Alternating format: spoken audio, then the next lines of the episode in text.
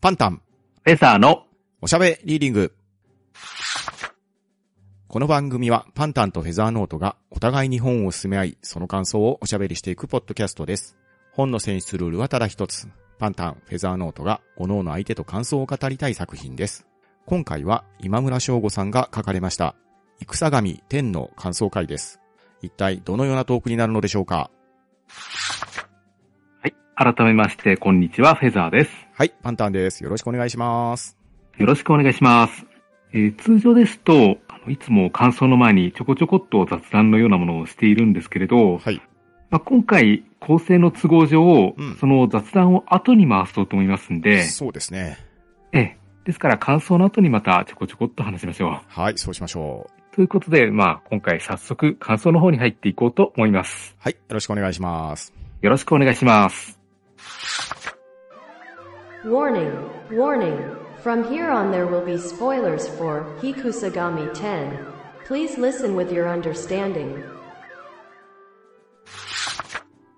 今回、フェザーさんから紹介していただきました、今村翔吾さんが書かれた、戦神天。いや、これは本当に面白い話ですね。面白いですよね。もう早く感想が言いたくて仕方がない作品なんですけれど。うん、そうですね。はい。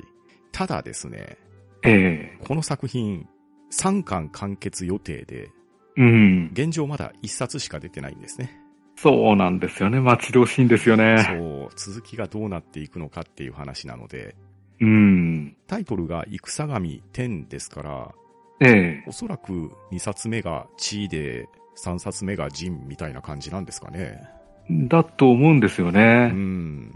ですので、今回、1冊目、話が途中の状況で終わってしまうっていうところをご理解の上で感想を述べていきたいと思うんですけれど、ええ紹介会でもありましたように、お話としては明治11年のお話なんですね。うん。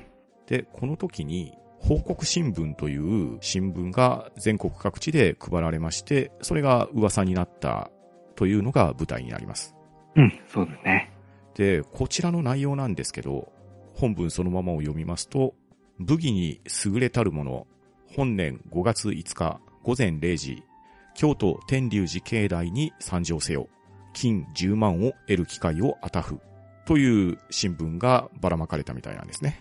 うん。いや、この報告新聞というのもう、ん。なんか初っ端から出どころ怪しいなっていう感じはありますようんうんうんね。そうですよね。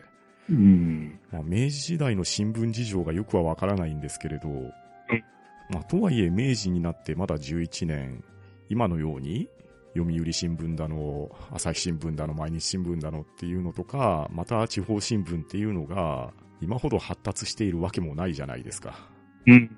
で、同じ内容の新聞、まあ、もしかしたら瓦版とかに毛が生えたようなものなのかもしれないですけれど、うん。まあこれがどれぐらいの規模で配られて、どれぐらいの人が知っているのかっていうのは、まだまだ計り知れない状況ですよね。そうただ、個人レベルで吸ったにしても、ん。全国規模でばらまけるっていうことは、うん。かなりの資金力とか流通力必要ですようね。ん、ですよね。うん。で、ここに書かれている、金10万円っていうことなんですけど、うん。まあ当然、明治11年時点の10万円っていうのが、今我々が生きている令和の時代の10万円と同じ価値かと言ったらそんなわけはないわけで、うん。本文に書かれているそのままを読んでいくと、当時の警察の巡査の初任給が4円だったみたいですね。つまり年俸が48円。うん。それで換算すると10万円っていうのが2000年分以上のお金に当たるってことですね。そうですよね。いや、なかなか想像を絶する金額ですね。うん。まあつまり我々がもらっているお給料が、まあいくらかは人によりますけれど、だいたい2000年分以上っていうのを思い浮かべていただければ、どれぐらい莫大な金額かっていうのは想像つくかと思うんですね。まあ、そうですね。10人家族がいたとしても、ん。一生遊んで暮らせるような額ですよでね。すよね。うん。当然、ほんまかいなっていう話じゃないですか。そうですよね。ですけれど、やはり一攫千金っていうのは夢がありますし、うん。まだ明治11年、江戸時代が終わりまして、新政府が出来上がりまして、とはいえ日本の国が平和な道は歩んではいるものの、まだまだ幕末の匂いっていうのはあったと思うんですよね。うん。で、そうなってくると、報告新聞で集められる条件に当てはまる武器に優れたるものっていう人も少なからずいるご時世だと思うんですよ。うん、そうですね。で、そんな自分の武芸とか、まあ、武術に自信がある人で、さらにお金が欲しい人っていうのは山ほどいると思うんですよね。うん。で、こんな人たちが、ほんまかいなと思いながらも、もしかしたら本当にお金がもらえるかもしれないということで、5月5日午前0時に京都天竜寺に集まってくるというのが話の始まりですね。うん。そして集まったのが総勢292名の強者たちが京都天竜寺に集まりました。うん。みんなそれぞれ疑いながら集まったんですけど、とはいえ、これだけの人数が集まっているということは、報告新聞の情報の通達力っていうのはなかなか侮れないなってことですよね。そうですね。結構な人数にリーチしてるんですようね。ん。まあ、情報を知った上で、うんまあ、こんなことはないだろうって言ってこなかった人もまあ結構いるでしょうけど。うん。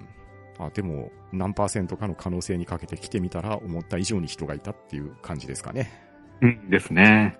そして、みんな半信半疑の中なんですが、そんな中、円獣と名乗る人が集まってもらった理由と、また、これから始まるデスゲームのルールの説明を始めるんですね。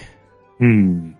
まあ、我々世代だと、なんとなく頭に上ってくるのが、ビートたけしさんが突然出てきて、これから君たちには殺し合いをしてもらいます。バトルロワイヤルっていうようなシーンでしょうか。そうですね。エンジがなんかやたら余裕で喋ってくるんで、うん。エンジもなんか相当強そうだなっていう気はするんですよね。そうなんですよね。で、エンジュが語るには、このデスゲームですね。うん。には、ルールがありますと。で、みんなには、これから東京に行ってくださいっていうんですね。うん。で、東京に行く行き方なんですけれど、7箇所チェックポイントがありますと言われます。そして、それぞれ指定の点がないと通過できませんと言われます。うん。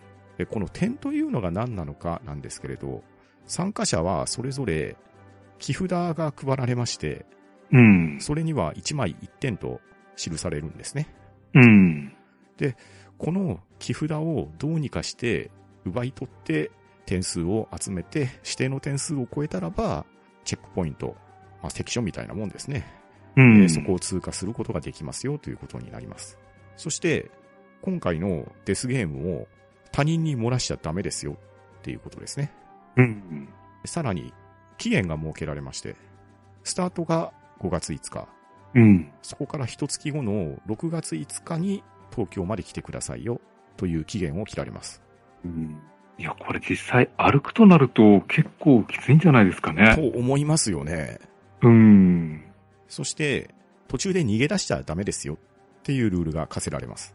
うん。参加した以上は、ルールに従ってゲームを続けてくださいよっていうことですね。うん。さらに、渡された木札、これが紐が通っていて自分の首に下げるようになるんですけれど、うん。この木札を首から外したら失格とみなされます。うん。今まで言ったルールを破った場合は、あとはわかるなというような感じですね。うん。この逃げちゃダメですよっていうのがう、ん。ちょっと不気味なルールうで、んうんうん要は、このゲーム始まっちゃったら、うん。うん。みんなどこ行こうが、200人以上がバラバラに動くわけだかうら、ん。さすがに主催者側それをトレースできるのかっていうのがうんうん。思うんですけれどう、ん。ただ、この言い方だと、それぐらい終えますよっていう言い方なんですよね。そうなんですよね。もともと用意している賞金の額も額ですし、うん。また、ルールを説明したエンジュさんなんですけど、うん。得体の知れなさっていうところもそこが知れないですし、うん。また、屈強な者どもを集めた理由はわからないですが、そいつらに負けないくらい何かすごい能力を持っているんじゃないかっていう末恐ろしさを感じる人なんですね。うん、そうですよね。そしてまた、スタート地点として集まってもらった京都の天竜寺、当然主催者側の園樹さんの取り巻きたちもいるわけですけれど、うん。この人たちもなかなかの腕前を持っているような感じで書かれてましたね。うんですね。なので、参加者は武技に優れたるもの、つまり自分の腕に覚えがあるものが集まってるはずなんですけれど、うん。自分が一番強いだろうと思って参加してみると、もっともっと強いものがたくさんいたよと。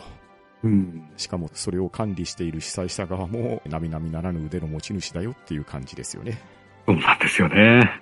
で、この場面で一人、言いがかりのようなものをつけてくる人が一人出てくるんですけど、うん。その方も物語序盤で相当な腕が立つであろう書かれ方をしてるんですよ。うん、そうですね。で、切りかかるんですが、まさに一撃のもとに返り討ちに遭うという、うん。うん、なんと言いましょうかね。スペシャルマンとカナディアンマンみたいな感じですかね。そう、そうなんですよね、本当に。弱小チームはご退場願おうって言われるような扱いで腕に覚えがあるものがバサッと切られてしまうと。うんもう、これから起こるデスゲーム、不安しか感じれないですね。そうなんですよね。そして、このような舞台に挑んでいくのが、主人公である佐賀修二郎さんですね。この佐賀修二郎さんが物語の主役として話が進んでいくんですが、修二郎さんは自分の奥さんと子供が病気にかかってしまっていて、で、それを治すためにはお金がかかるので、金10万円を求めて参加をするっていうのが、このデスゲームへの参加のきっかけですね。うん、そうですね。で、当然、半信半疑で参加したんですけれど、先ほど私も述べたように、本当にくれるのかなって思って行ってみたら、思った以上に参加者もいるし、話を聞いていたらどうやらこれはマジモンらしいぞというところで参加の意思を固めるんですが、うん。もう一人主人公が出てきますね。そうですね。ここで出てくるのが、光月双葉さん。うん。弱い12歳ですね。そうなんですよね。まあつまり女の子です。うん、もう間違ってきたとしか思えないんですよね。ですよね。なんでこの場にいるのかって疑いたくなるような女の子なんですけれど、話を聞くと、双葉さんも病気の母を救うためにお金が必要なので参加をしましたと。うん。そして双葉さんは12歳の女の子ではあるんですけれど、多少ながら武芸の心得があって、天道流という流派の使い手と言ったらいいんですかね。そうですね。別に師範とか達人とかそういう話じゃないんでしょうけど、うん。まあ、多少なりとはかじっているということで、小刀を使う少女ですね。うん。で、いくら天道流の小刀使いであったとしても、他に参加しているのは屈強な人たちばかりですし、うん。まあ、単純に成人男性とことを荒立てようとしても、ねじ伏せられて、きっと任されてしまうであろうというような感じですよね。まあ、そうですよね。普通に考えれえば。ーそんな少女を見逃すことを修二郎さんはできないんですね。うん。そこで修二郎さんは自分の目的を果たしつつも、双葉さんを助けるために助太刀に入り、そして双葉さんと共にこのゲームを進めていこうと意志を固めるんですね。うん。この時点で二人組になるわけなんですけれど、うん。まあ、果たしてこの二人組になるのが、このゲームを生き残るために有利なのか不利なのか、わからないんですけど、状況的に考えておそらく不利であることは間違いないと思うんですよ。そうですね。誰かを守らなきゃいけない戦いっていうのがなかなか難しいですよね。うんですよね。しかうんも、それが女の子なわけですし、うん。多少武芸の心得があると言っても、自分の背中を預けれるのかっていうと、そこまでなわけはないじゃないですか。うん、そうですよね。で、じゃあこの二人は今後どうなっていくのかって話になるんですけれど、うん。そもそもの主人公の修二郎さんなんですけど、うん。この方は、なかなかの強者ですよね。そうなんですよね。主人公設定ですよね。ええ詳しくはわからないんですけど、京八流という流派がありまして、うん。その奥義の北達の使い手になるみたいで、うん。これが一体どのようなものなのかっていうと、詳しくはよくわかんないんですけれど、うん。一応、話の中盤ぐらいで、今日八流の説明はされるんですが、八流というだけあって、8人後継者候補が用意されるみたいなんですね。うん。まあ、つまり、今日八流という流派に対して、8人継承者を用意して、それぞれの奥義を伝えていくということですね。うん。で、この奥義が、北達、武局、六尊、波軍、巨門、貧労、連帝、武局という8つの流派に分かれていまして、うん。で、8人がそれぞれを口伝によって伝えていくということですね。うん。で、源流は同じ今日八流なんでしょうけど、まあ、それぞれの得意技が少しずつ違っている。で、使う獲物もそれぞれ変わっているっていうような認識ですかね。うん。ですから、今日八流の設定だけでももう面白いんですよね。そう、そうなんですよ。うん。だから、このドラマが始まるまでに、ん。今日八流の中でも相当な話があったんだろうなっていうのが想像できるんですよ。そう、そうなんですよ。で、しかもその今日八流の正当後継者、これは意思相伝みたいな感じなんですよね。うん。で、その残った一人を決めるのはどうやるかというと、この8人が集められて、8人で勝負をさせて最終的に生き残ったものが正当後継者となると。うん。いやー、これは北斗神拳より恐ろしいですね。恐ろしいですよね。ただ、修二郎さんは、そのやり方にどうしても賛同できなかったんですね。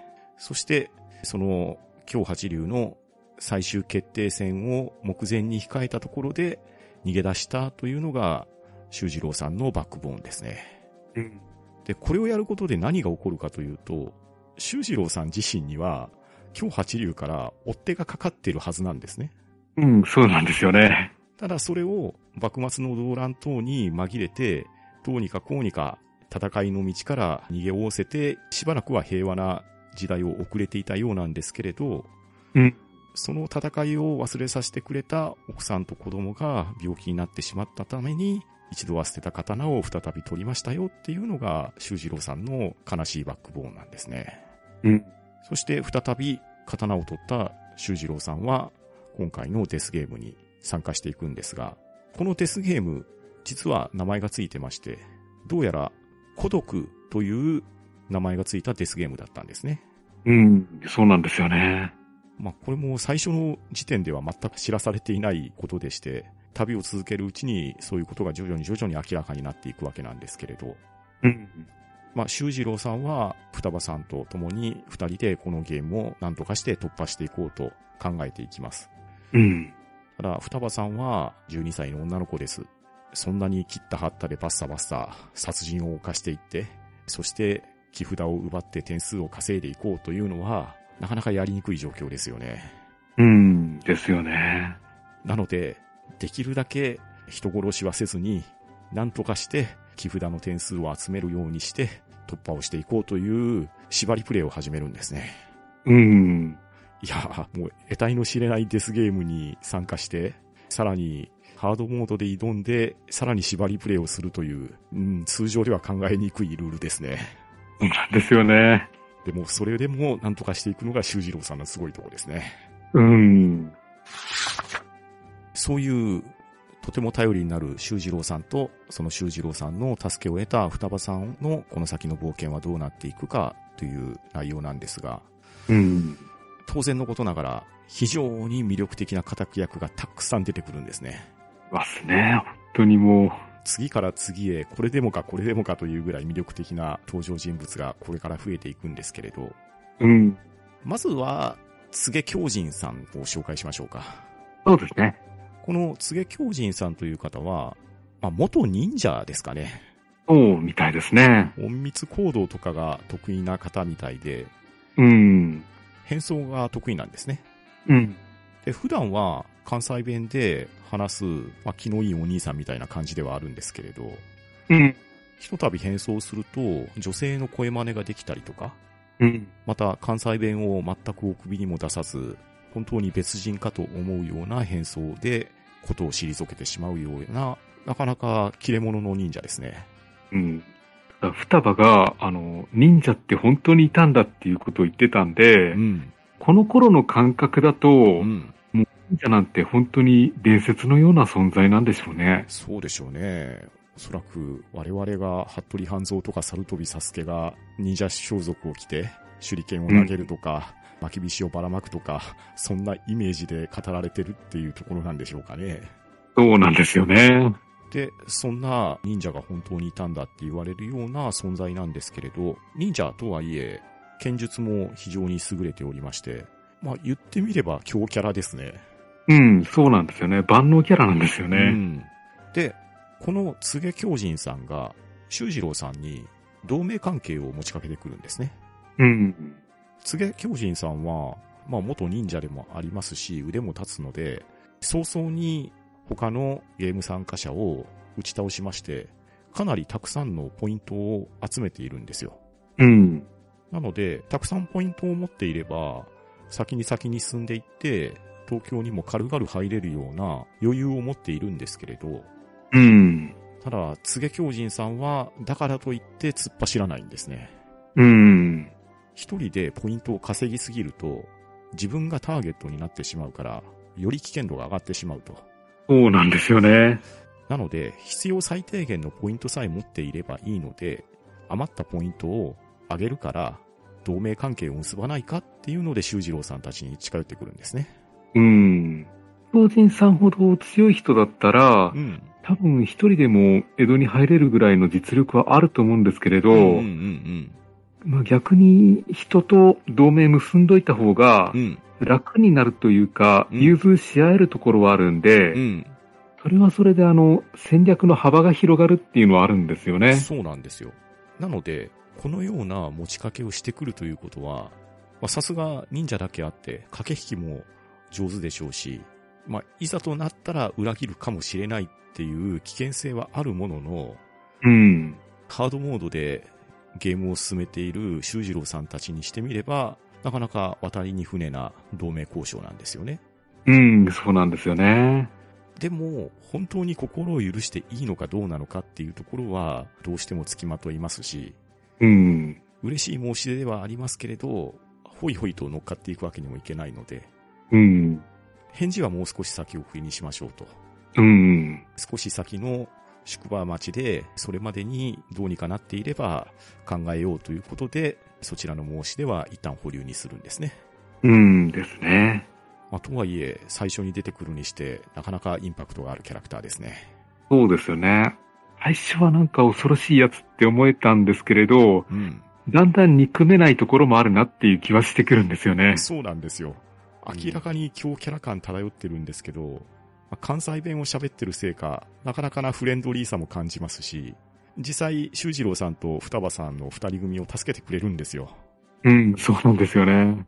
いやー、味方にすれば非常に心強い。敵に回せばこんなに恐ろしい奴はいないっていう扱いですよね。うんそうそう、そんな感じです。また、他のキャラクターの紹介に移りますが、うん。カムイコチャといううん、来方まがした。出てきます。はい。カムイコチャというと、やはりアイヌの人を想像すると思うんですね。うん。この方、本名がイソンノアシという方で、弓による狩りの名人ですね。うん。そして当然アイヌの方なので出身は北海道ということになります。はるばる来てくれたんですよね。そうなんですよ。逆に言うと報告新聞は北海道にも渡っていたってことですよね。そうですよね。そしてこのカムイコチャさんは、新たな日本国政府に騙し取られたアイヌの土地を取り戻そうとして、お金を得るために参加をしたというのが参加の目的なんですね。うん。で、この方の弓の使い方が恐ろしいんですよ。恐ろしいですよね。もうものすごい遠距離から確実に当てますし、うん。そうかと思えば、複数の矢を同時に放って命中させるとかいう、なんでしょうね、弓の名人ですね。と、格ゲーに出れそうな強さなんですよね。そう、そうなんですよ。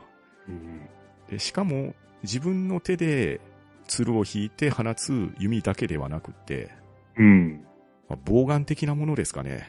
そうですね。石弓も持ってますね。そう、そうなんですよ。またそれのね、使い方とか装填の仕方が巧みなんですよね。うん。この方と接近遭遇することもあるんですけれど、カムイコチャさんも、やはり心優しきアイヌの戦士なんでしょうか。そんなに悪人感はないですよね。ないんですよね。優しい人っ優しぽいい人でっすぽいねで。すよね。うん。まあ、この方と今後どのような絡みになっていくのかっていうのも楽しみの一つですね。うん。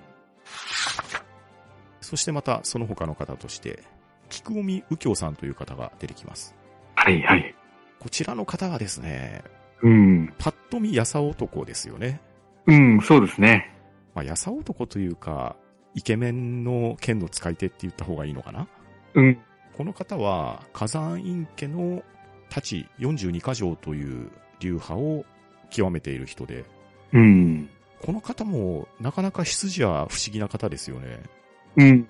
まあ、もともと江戸時代から伝えられてきた流派の一つなんですけれど、まあ、その中の達人なんですけど、その達人っぷりを表にあまり見せずに、隠れたところでその力を発揮してっていうような経歴を持たれている方なんですね。うんそしてこの方も、やさ男っぷりと言いましょうか、イケメンっぷりと言いましょうか、遺憾なく発揮して、双葉さんがピンチになったところをさらりと現れてさらりと助けてくれるような振る舞いをしてくれる、うんすごく心強いヒーロー前とした方ですよね。うん、そうなんですよね。この右京さんは、うん。見た目のイメージは多分、サムライスピリッツの立花右京だと思うんですあよあ、そんな感じですね。うんうん、ううんん。なので、ツバメ返しとかを華麗にしてくれるイメージですかね。ね。そんな感じですようね。ん。で、この方もどのような関わりを今後してくれるかっていうのが楽しみな方ですね。うん。そして、次なる紹介ですが、漢字屋武骨さん。はいはい、来ましたね。この方はですね、このデスゲームにおける絶対悪みたいな人だと思うんですようん。詳細はいまいちよくわかんないんですけど、うん。幕末の西南戦争などで人が切りたいがために参加していってうん、えそしていい加減切り飽きたら自分の上官さえも切り倒して次の戦場を求めて消えてしまうというような、まあやばいやつですね。完全に社会不適応ですようね。ん、ですね。うん。もう、やばいとしか言いようがないというか。そうですね。まあ、僕のイメージではゴステロみたいな人かなって思ってるんですけど。ああ、そうですね。ええ俺は人を殺すのが大好きなんだよっていうような感じですね。うん、そうです、そうです。で、この方、乱切りの武骨と呼ばれてまして、もう巷でうもん危ない奴として有名人なんですね。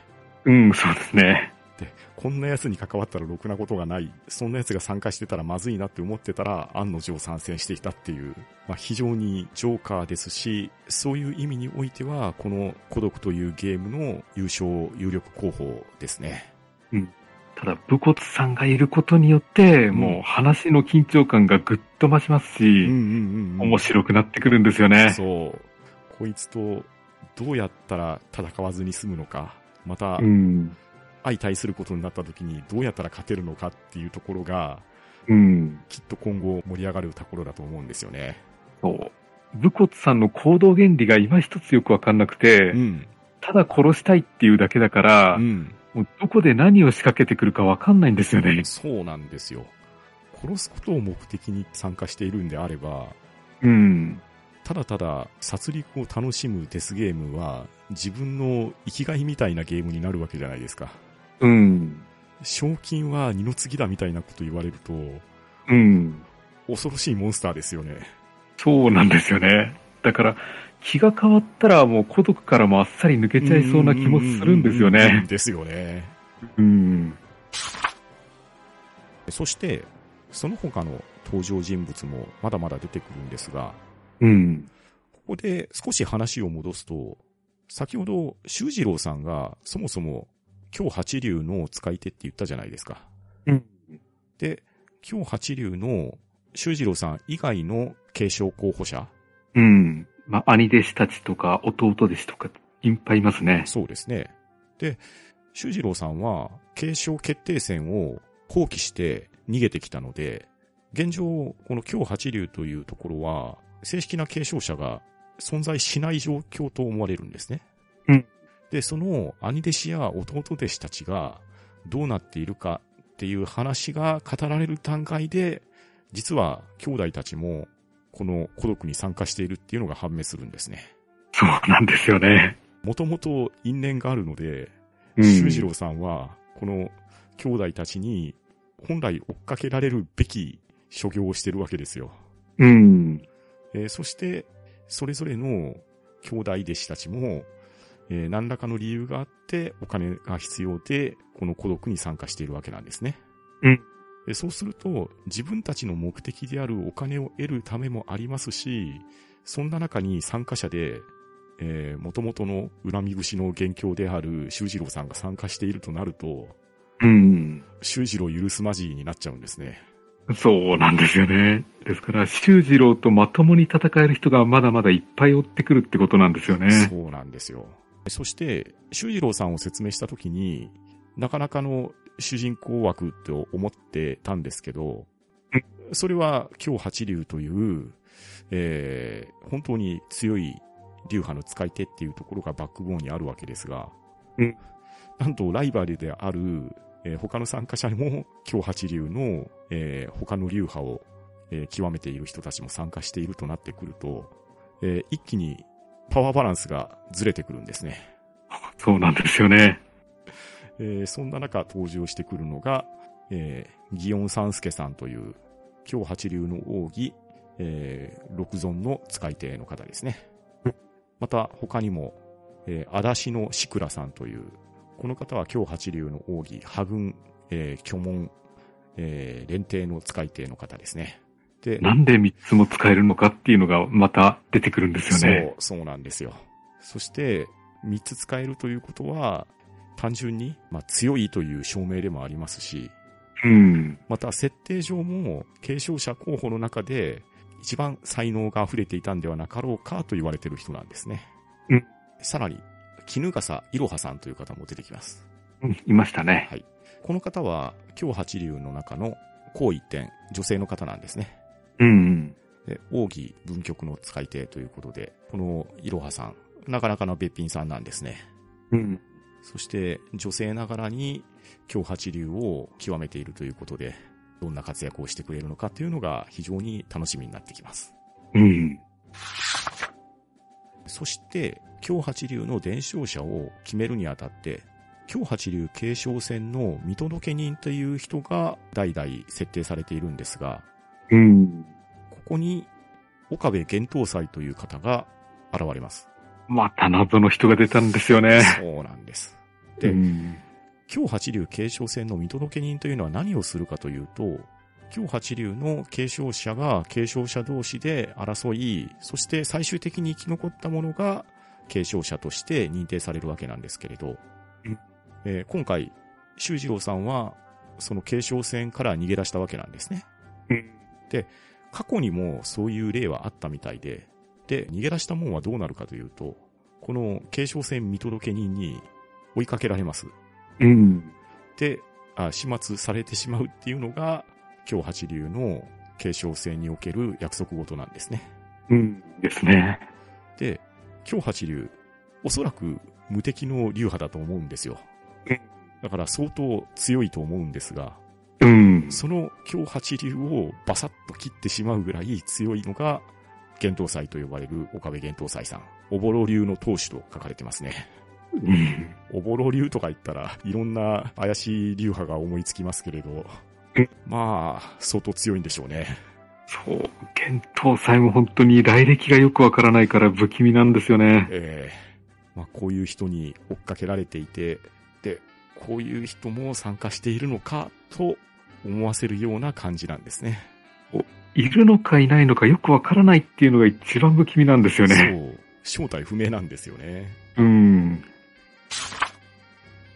そして、もう一人、謎の老人がいるんです が、この謎の老人が、現時点において、さっぱりわかんないんですよ。わかんないんですよね。ただ、最初に集まった京都の天龍寺の中のやりとりの中で、うん。複数の人に詰め寄られていて、絶対絶命のピンチになってるんですねうん。そして、修二郎さんもそれに気づいて、手助けせねばならぬかと思うんですが、そのおじいさん、仕込み杖を使って、バッサバッサと倒してしまうんですね。うん。なんと言いましょうか、格闘ゲームや中国憲法の映画とかで出てくる、よくわかんないけど強い老人みたいな感じですかね。そんな感じですよね。えーおそらく相当な使い手と思われるんですが、現時点においては謎の老人としか言えないんですね。名前も出てきてないんですよね。そう、そうなんですようん。でも、あんな場面を見せられてるので、きっと、この謎の老人も強キャラの一人だと思うんですよね。うんと、現時点としては、もう人物紹介ぐらいしかできないんですよ。うん、そうですね。この人たちが今後、誰と誰が戦って、そしてうんどのような結果になっていくのか、また、ただただ切り倒せばいいっていう話ではないんですよね。そうなんですよね。この孤独のルールっていうのは書かれていることが全てであり結果なんですけど、それを達成しさえすれば何をやっても良さそうな感じがするんですようん。なので、柘植狂人さんが同盟を持ちかけるっていうのも一つの作戦でしょうし、うん。また人から奪ったポイントをいかに使って戦うか、それは自分一人が戦うわけではなくって、そのポイントを餌に新たな手下を雇うというような形も考えられるんですね。うんなので、京都から東京までのこの道筋、どのような作戦を持って踏破していくかっていうのが、今後非常に気になるんですね。うん、そうですね。なので、まあ、ここまで語ってきて、まあ、バトルロワイヤルと言いましょうか、デスゲームと言いましょうか、これを修二郎さんと双葉、そして同盟を持ちかけた柘植狂人さんたちの運命やいかにというところで、ぜひこれは皆さんに読んでいただきたいなっていう感じなんですよね。うん、そうですね。もうバトルものの少年漫画が好きな人だったらもうハマると思うんですよね。そうなんですよ。うん一巻だけですと、まだ人物紹介と、うんあと孤独の説明ぐらいで終わってるんで、うん。多分2巻あたりから本格的に戦いが始まるっていう感じになると思うんですよね。そうなんですよね。うん。そして冒頭述べた孤独のルールも、あくまでこれは東京に来るまでのルールなんですね。そうなんですよね。作中で語られるんですが、東京に来るまでが第一部、そして東京に来てからさらに何かをしてもらうよっていうルールが告げられるんですよ。うん。で、参加人数が192名、そしてチェックポイントチェックポイントで必要になってくるポイントを計算していくと、最大で東京に着くまでで9人残れるんではなかろうかっていうルール計算ができるんですね。そうですね。まあ、先ほど登場人物を簡単な説明をしましたけど、まだまだ出てない人もいるんでしょうけど、9人以上いるわけじゃないですかうん。ということは、この中から脱落者っていうのも当然出てくると思いますし、うん。まだまだ登場していない強者たちが番狂わせをしてくれる可能性っていうのもあるわけで、うん。それをいかにして修二郎さんと双葉さんは切り抜けていくのかっていうのが、まあ、楽しみで仕方がないわけですね。そうなんですよね。で、この本なんですけど、ええ文庫の書き下ろしなんですよね。そうですね。で、戦神天の特設ページっていうのが、講談社の方で立ち上げられてるんですけど、おお、そんなのありますか。このホームページは実に力が入ってるんですよ。ええまあ、戦神天とは、デスゲーム×明治時代、滅びよく侍たちの最後の戦いが始まるという煽り文句で、この文庫の表紙が、石田水さんがデザインされたイラストが描かれているんですけど、うん。まあ石田水さんといえば、東京グールが有名な方ですかね。ああ、あの人か。はいはい。まあ、今は、超人 X っていう漫画を連載されてるみたいなんですけど、うん。まあ、かなり漫画的表現ができそうな作品じゃないですか。うん。そうですね。でそして、絶賛の声声声と煽り文句が書かれていまして、うん。数々の著名人からコメントが寄せられているんですが、うん。まず、京極夏彦さん、おお。王道ネタで波動を突き進む圧倒的な牽引力、もう止まらない。お願いですから早く続きを読ませてください。というコメントが寄せられています。うん、同感です。ええ続きまして、岸優介さん、風太郎忍法帳プラス現代のデスゲーム、天で缶を置けるのはただ死人のみか。悪のゲームに身を投じ、一瞬の攻防を命に散らす強者たちは切なくも美しいというコメントを寄せられています。そして映画監督の大友圭司さん、うん。時代劇とアクション、サスペンスの超絶ハイブリッド。デスゲームに挑む武人たちと共にこの快楽を味わい尽くせ。というコメントを寄せられています。うん。そして作家の望月舞さん。はいはい。魅力的なキャラクター、迫力あるバトルシーン。息もつかせぬ怒涛の展開。最高のエンタメ時代小説。とコメントを寄せられています。うん。もうまさにこのコメント通りなんですよ。そうですよね。もうね、ページをめくる手がね、止まらないんですわ。うん。本当に、なんだろう、話が分かってくると、どんどんどんどん先に進みたくなるんですよね。そう、そうですよね。うん。修二郎がうん。強いキャラなんだけどう、ん。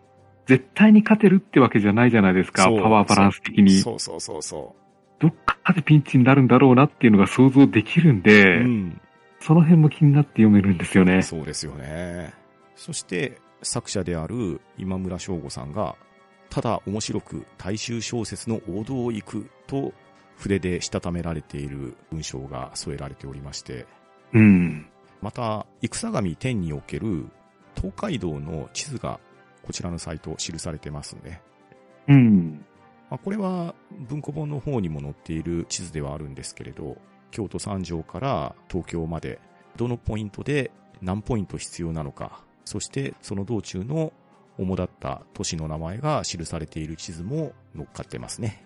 そうですね。名古屋まで行ったら、あとは国道1号線でずっと東京に向かうような感じですね。そうですね。そしてまた、この作品、紹介会からも言っているように、非常にエンターテイメント前としてますし、実写化なり漫画化なりっていうところも期待できそうなプロジェクトだと思うんですけど、うん。作曲家の山田隆平さんが小説をイメージしたオリジナル楽曲がえー流れておりまして、ああ、そんなの作ったんですか、そうなんです。すでにこういうのへーが作られてるんですね。でこの今村翔吾さんと山田隆平さんって、保育所が一緒だったっていう接点があったみたいで、はあ、いや、でも、そんな接点で。えーで、そういった対談も載っていて、うん。もうこのサイトの作りだけでも、さらにこの作品の進路が増したと言いましょうか。うん。興味惹かれる特設サイトだったんですね。うん。まあなので、こちらの方はリンクも貼って用意しておきますので、気になった方はぜひ見ていただければと思いますね。ですね。ああの、自分、うん。あの、冒頭のところで、えっ、と、お寺で、うんえっ、と、安藤仁明さん出るじゃないですか。はいはいはいはい。この人が、あの、相当な言われようで、うんあの、京都に疾風の安心ありって書かれてるぐらいのん呼び名もついてるすごい人なんだっていうのが説明されてるんで、うん。これはもういきなりライバルキャラの登場かって期待したんですよね。うん。絶対そう思いますよね。そう、あの、斎藤はじめ並みに強いんじゃないかって思ったら、うん。あっさりと切られちゃうんそうで、、そうなんですよ。あれ、そういう作品なのかって思いましたね。ですね。強いと思われていたものが一刀両断されてしまう。まあ、ある意味絶望感を与えてくれる始まり方でしたもんね。 そうなんですよね。この人生きてて、うん後々ずっと、あの、孤独のゲームを追っかけてくれるんだったら、それはそれで面白い展開になったとは思うんですけれどうん、うん序盤でいきなり切られるとは思わなかったんですようん。ね。そう。まさか、そんな強そうなキャラがあっさりやられてしまうなんて。ということは、この先出てくる奴らはもっとやべえ奴だなって感じですもんね。そうなんですよね。はい。ということで、えーここまで、戦神天の感想を話してきましたけれど、はい。ちょっと残りの時間を使ってですね、あの、戦神の今後の展開を予想というか、うん妄想してしまいたいと思うんですけれど、うんうんまあ、こんな展開があったらいいなとか、うんうん。うん。こんな展開面白いんじゃないかとか、うんそういった話なんですけれど、はい。うん。まあ、東京に向かっていくのは間違いないとして、うん。気になるのは狂人さんなんですよね。そうですね。狂人さんとは、まあ、いつかどこかで戦うことにはなると思うんですうよ。んうんであと、双葉なんですけれど、うん。うん。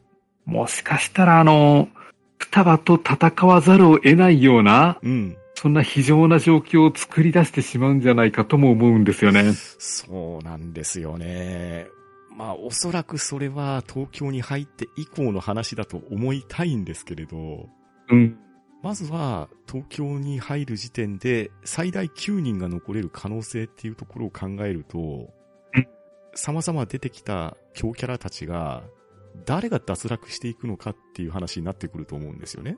うん。で、当然、主人公の修二郎さんと双葉さんの二人組は、まあ、何としてでも生き残らないといけないわけですから、うん。まあ、ここは東京までは何とかなると思うんですけど、うん。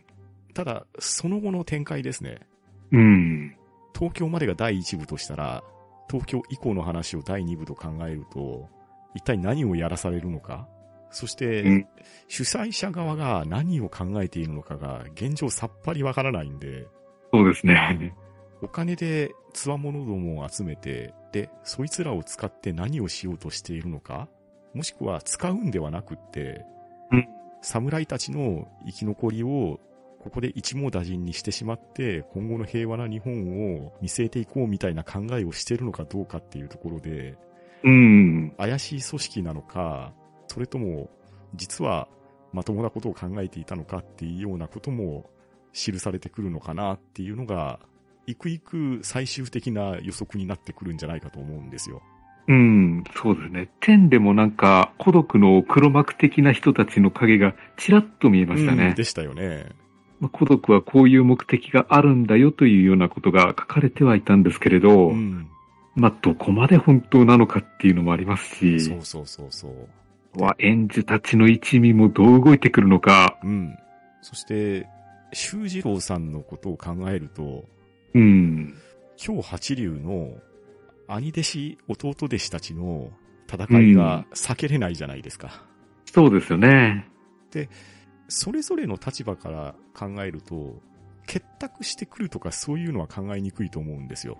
うん、おそらくそれぞれの目的によって兄弟弟子を打ち倒すっていうような感じになると思うんですが、うん、そんな中で気になるのは、いろはさんがどんな立ち位置で出てくるのかっていう感じですね。ああ、そうですね。まあ、そして、京八流の中では最強と目される足立のシクラさんですか。うん、こことのやりとりは気になりますね。そうですね。あまだ名前が出てきてない強い人が、まだまだでいるんじゃないかっていう気もするんですよねう。んですよね。うん、まあ、ただ、現状において出ている人だけで考えると、カムイコチャさんにはなんとか生き残ってもらいたいなっていうところはありますね。ああ、それはありますね。ええ、武骨さんえも、うん。なんかもしかしたら、あの、2巻の冒頭ぐらいで、うんうんうん。あの、何の説明もなく殺されてたなんてこともあるんじゃないかとは思うんですよね。あーそうですね。うん。最後まで立ちはだかる強キャラになれるのか、えそれとも、あっさり切り捨てられてしまうようになってしまうのかっていうので、うん。あーだいぶ話の筋も変わってきそうですよね。こう、武骨さん最強かと思っていたら、うん。武骨さんを切った人がいるってなると、うんうんうんさらに何があったんだって話になってきまなすりよまね。すよね。うん。で不気味なのは幻冬斎さんですよね。どっかで姿を現すのか、んあるいは話で一切出てこないっていうやり方もありだと思うんですよね。ああ、そうか。影に怯えてって感じも、なきにしもあらずですよね。確かにいるっていう、あの、証のようなものはちらっと見えるんだけど、うん。話に一切出てこないっていう、その方が不気味だと思うんですよね。ああ、なるほど、なるほど。うん。まあ、もしかしたら、ミスリードにかかってるだけかもしれないですけど、うん。名前がなかった謎の老人が幻冬祭の可能性っていうのも、なきにしもあらずじゃないですかね。そう、そうなんですよね。それもあるんですよね。うん。何分謎なんで何もわからないんですうよ。ん。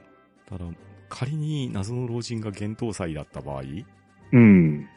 あの仕込み杖の戦いっぷり見てると、どう考えても一筋縄じゃいかないキャラクターじゃないですか。そうですよね。あの人を倒せるのかって考えるとなかなか難しそうですし、うん。幻冬祭の立場からすると、修二郎さんを始末するっていうところが目的だと思いますし、うん。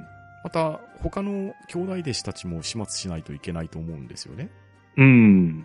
で、そうなった時に、もしかしたら、幻冬祭を排除するために、兄弟弟子たちが一時的に休戦するとかいう展開もあったりしますかね。ああ、ありそうですね。うん。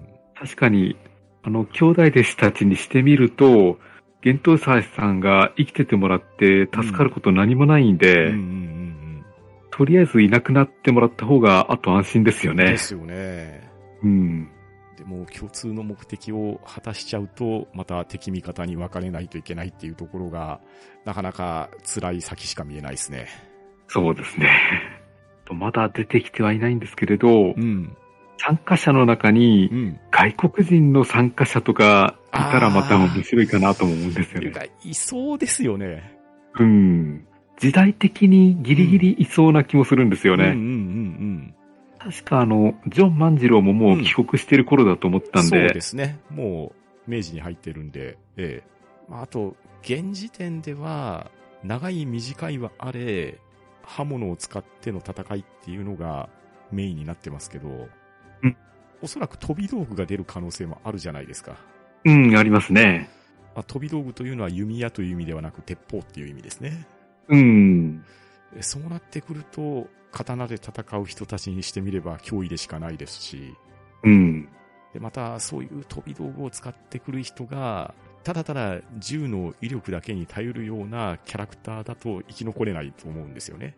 まあ、そうでしょうね。この当時の銃だとたかが知れてるでしょうかうら。ん、なんかとんでもない策略も絡め手として使った上で、うん必殺の銃を抜くみたいな展開に追い込まれたりすると、登場キャラ的には非常にピンチだと思うんですよね。うん、そうですね。演じたちのチームがどれぐらいいるのかわかんないですけど、うんみんな木の名前ついてるじゃないですあか、。そうでしたね。うんうんかバオバブとかポプラとか出てきたらいいなと思ったんですけう ん。ど、なるほどなるほど。やたらでかそうじゃないですか。確かにそうですよね。なんですかね。あの、立川幸右衛門さん、うんあの序盤にいたちょっと弱そうな人、うんうんうん。あの人が実は強かったなんていう話になりますかね。ああ、どうでしょうね。確か、怪我してうん。川に落ちたとか、そんなんで消えてましたよそうね。ですね。ただ、あの人が実は強くてうん、後半まで生き延びたとか、うんうんうんそれはそれで面白いなと思うんですけうん。れど。そうですよね。明確に札を奪われてるっていう人だと、ルール上失格になると思うんですけど、うん。それが明確になっていない人は、何らかの形で復帰する可能性っていうのもありますもんね。あるんですよね。この本読んで思い出したのは、あの、金曜武教小説なんですよね。はあ、はあはあはあの、いろんな流派の人たちが入り乱れて戦うような、うんそういう小説が多いんですけれど、あ、うんうんうん。まあ、鬼のようなおっさんたちと、うん化け物のように強いじいさんたちが、入り乱れて戦うような小説ばっかりなんで、うんうん本当にこんなテイストはあるんですようん。うね。ん、確かにそうですよね。うん。まあ、あと、バトルロワイヤルっていうところで考えると、文字通り、バトルロワイヤルの結末のようにうん、最終的に最後の一人まで生き残らないといけないのか、それとも何とかしてこの孤独というルールから抜け出す術を考えるのかっていうような決断っていうところも最終盤では出てくるかもしれないなとちょっと思いましたね。多分あの、園児たちの狙いとしては、ん。あの、全員死んでもらうっていうのがうんうんうんうん最終的な目的に思えるんですよね。うんですよね。来ていてもらっても何の得もなさそうなんで、ううん、ん。多分、10万円っていうのもただの見せ金であってう、ん本気で戦わせるための口実に過ぎないと思うんですよねうん。う。ん。なので、そういったところに気づくであろうキャラクターは、狂人さんかなとも思うんですけど、うん。まあ、それが分かった時に、ルールの中で踊らされ続けて結末を迎えるべきなのか、それとも、ルールに抗って最終的に生き残る術を探していくのかっていうような選択肢で分かれていくとなると、また違った面白さになるかなと。そうですね。まあ、我々がああでもないこうでもないって考えて楽しむのもある意味楽しいんですけれど、まうん。あきっと今村翔吾さんはそういった予想を軽く超えたもっと面白い結末を用意されていると思いますので、うん。まあ、まずはいち早く次回作であろう戦神、地を楽しみに待ちたいですね。そうですね。はい。ということで、今回は、戦神天の感想をお送りしました。はい、ありがとうございました。ありがとうございました。番組へのご意見ご感想は、Twitter ハッシュタグ聴読か、gmail おしゃべりーディングアットマーク gmail.com、もしくは、ポッドキャストエピソードの詳細より Google フォームへの投稿をお待ちしております。そして、この番組では皆様からおすすめの作品や作家さんなどを募集しております。この番組で取り上げてほしい本などありましたら、ぜひお寄せください。それでは今回はこの辺りでしおりを挟もうと思います。お相手は、パンタンと、フェザーノートでした。さようなら。ありがとうございました。